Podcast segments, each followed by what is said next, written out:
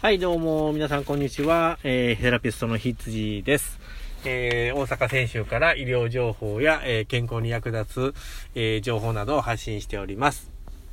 えー、昨日はね、ちょっとあの用事でね、配信が少しできなかったんですけれども、えー今日はね、えーちょっと時間が取れましたので、えーしっかりと配信していきたいと思います。昨日はね、あの、僕らあの、急になんですけど、あの、阪神タイガースが好きでね、えー、昨日試合見てたんですけれども、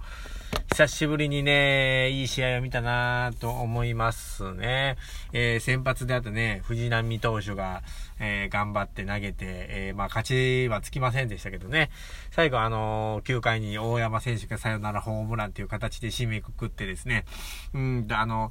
ホームラン王のね、巨人岡本選手にあと2本まで迫るっていうね、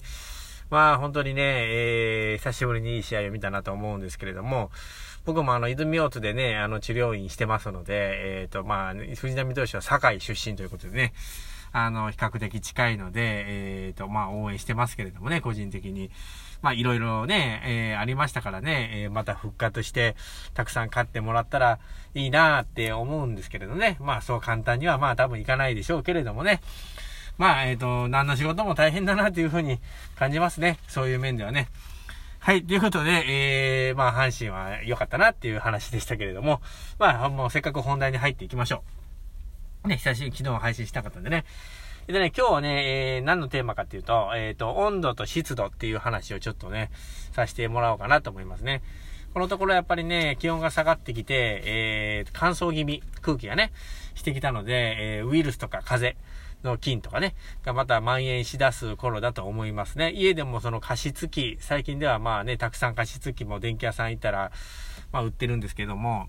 まあ家でも使ってる方多いんじゃないかなと思いますね。まあうちもね、あの子供が2人いて、えっ、と夜寝てる時にね、ちょっと横で、えー加湿器を炊いて、えー寝かしています。まあそうすることでね、ちょっとまああの風も減ったかなっていうね、こう年々感じていますけれどもね。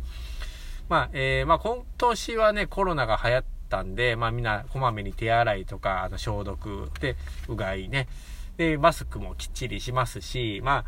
えー風もね、皆さんすごい減ってると思いますね。まあ、これをやるだけでもね、えーものすごい病気ってね、えー減らせるんだなっていうふうにね、すごく感じてる人は多いんではないでしょうかね。はい。では、えっ、とね、温度と湿度なんですけども、えっ、とね、えー温度はね、まあいろいろと温度計を見ればわかるんですけども、湿度計っていうのはね、あんまり家に置いてないかなとは思いますね。で、えっ、とですね、まああのどういうね、湿度が一番いいのかっていうことなんですけれども、えーまあ普通のね、えー建築物における衛生的環境の確保に関する法律っていうもので、だいたい40%から70%が、えーちょうどいいっていう風に湿度はされています。でもまあ、その季節によってね、えーまあ快適に過ごせる数値っていうのは、えー変わりますんでね、今の、まあこれからね、冬で言うと、だいたい50%から70%ぐらいを目安にね、えー室内の湿度を保てたら、まあ快適に過ごせるかなというふうに思います。えーで、えーまあ大体湿度50から60%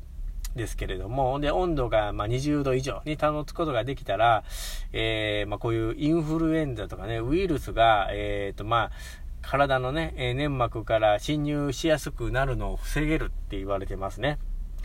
えー乾燥してると、やっぱり人間の体って免疫力が低下してしまって、えー菌、ウイルスが入りやすい状態になるんですね。まあ、で、えー湿度の50%から60、うーで、温度が20度以上に保つことができると、まあそういうう粘膜、ね、から侵入を、え比較的抑えることができますよっていうことですね。で、えっと、まあ、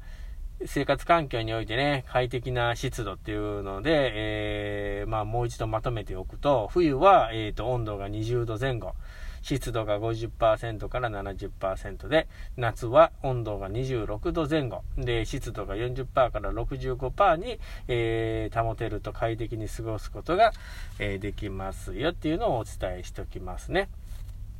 うん。まあ、えっ、と、なかなかね、そうやって保つっていうのが難しいかなとずっとつけてるわけでもないしずっとつけてたら湿度上がってしまいますしねその辺はまあその湿度計をちょっとなんか置いてみて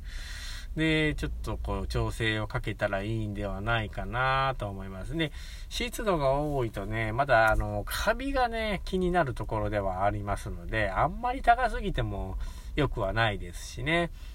まあ、温度はね、自分が過ごしやすい快適な温度にみんな設定すると思いますし、まあ気にするところはまあ湿度かなというふうに思います。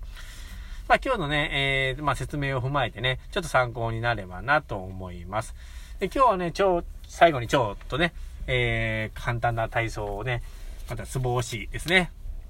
したいと思いますけれども、今日はね、ちょっとね、頭痛に関係のあるツボで、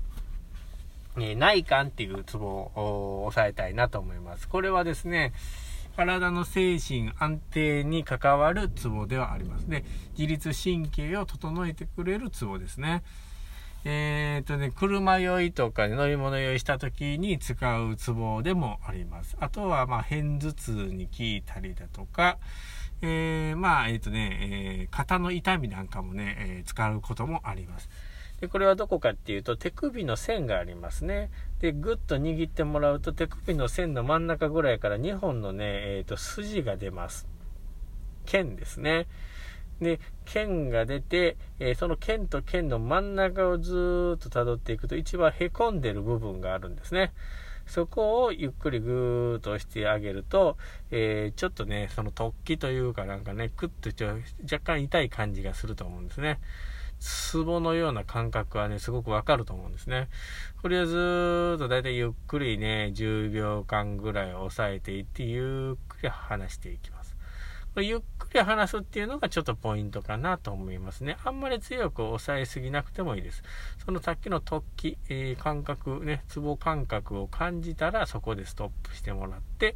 まあ、えー、10秒数えてもらってゆっくり話していく。これをまあ3セットぐらいかな。3から5セットぐらい繰り返してもらうと、えー、効果が、えー、あるかと思いますね。まあ、今さっき言った症状にちょっとね、えーと、まあ、思う節がある方は、ちょっと試してみてください。ということで、今日の配信はこれぐらいで、えー、終わりたいと思います。えー、またね、明日も時間が空けばしっかりと配信していきたいと思いますので、皆さんよろしくお願いします。じゃあね、バイバーイ。